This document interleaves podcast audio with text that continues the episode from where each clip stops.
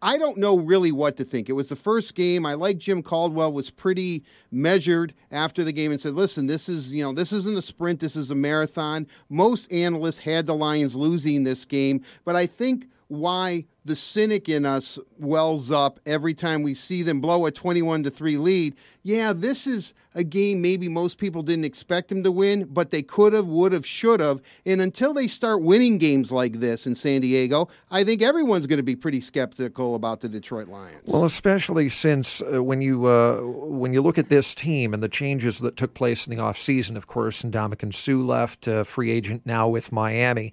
Uh, if we learned anything, maybe I'm wrong, it seemed like what we know about this year's team is if the offense can't get the ball going, the defense is going to struggle mightily to stop anyone from scoring. Philip Rivers had his way with the Lions defense well, uh, in that uh, second half. Right, and especially, I mean, I think it was like in the 90s or over the field. They showed that you know the, the thermometer out there, and it was over 105 degrees on the field, and Detroit couldn't sustain anything on offense after the first quarter. So the defense San Diego ran twice as many plays as the Lions offense, their offense. And so granted, the Lions defense and they didn't seem to adjust well or, or anything like that, but I've got to say that if you're playing in 110 degree heat and you're out there for 80 plays or whatever it was, chances are you're going to get fatigued and break down. And I think that's what we saw. Well, one thing we certainly didn't see break down uh, was uh, in college football. Michigan State uh, took on Oregon uh, in East Lansing, a battle of top 10 teams. Uh, the Spartans got the better of it, uh, won 31 to 28, and our are they national championship contenders? Well, certainly, if this continues, they certainly are. I think that you know Michigan State has really had to plead their own case well within their own state. Hey, look at me, look at me, and and but they thrive on that too. Well, exactly. Well, you know, my uh, my nickname for Mark uh, Dantonio is Chip. Chip Dantonio, you know, you know, and and and and, and but but they're a very good team. I think the most encouraging thing uh, out of the Michigan State game, besides them winning, Malik McDowell is a beast out there, number four for the Spartans. I mean, he, you know, that that one push that I, I, he took the, uh, the, the Oregon kid and uh, I think it was their center and pushed him back like seven yards into the backfield just on you know coming out of his stance. I mean, it was quite a pop. Was that Connor Cook, by his own admission, didn't play all that well, and they still won because we know that Connor Cook is a premier talent. And that was a good sign, I thought, for Michigan State. The offense looked okay. The defense played very, very well. And uh, I, I think that they'll only get better. And what about Michigan? I mean, they got better in their second game against Oregon State after a tough loss at Utah.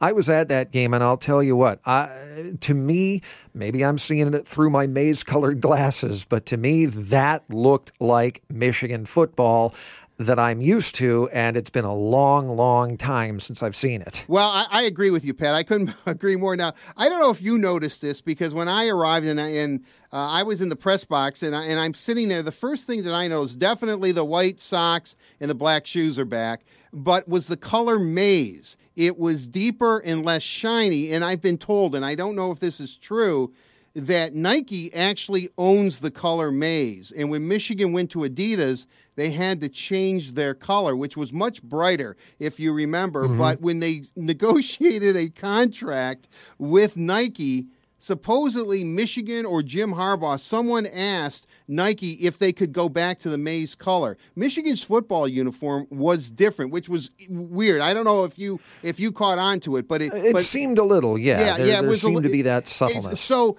and the reason I bring that up is because Jim Harbaugh is trying to create a mindset and a tradition that he grew up on. I mean, that's where he's starting. And you could tell in the post game interviews that these Michigan football players, many of whom I talked to last year, except for like Jake Rudock, they were different. They seem to have an air and a confidence about them. And I think what it is, is that they have a plan, they have an identity. Harbaugh has been able to do that already already, is give them a sense of purpose, which I think Michigan has been flailing for the last several seasons. What we saw was uh, uh, some very tough defense. Uh, they uh, shut down Oregon State after uh, uh, the Beavers had a very good looking first very drive. impressive. And the one thing Michigan was finally able to do was run the football very, very effectively, very well. It doesn't get any easier going forward. I mean, I, you know, I, I wouldn't I wouldn't put them in a in a top 25 category yet, but how far away before uh, Michigan is uh, before the wins start to come at Michigan, the well, meaningful wins? I would look at it this way. I mean, they should get by the the running rebels of UNLV this weekend, and then they play a BYU team that has had the last couple of games they've played divine intervention. I mean, they're, they're throwing Hail Mary passes and completing them. They did it again uh, against Boise State. Uh, and and then they intercepted a pass, so the game was much closer than the final score. They got a pick six right at the end of the game as Boise was trying desperately to, to, to get the winning score.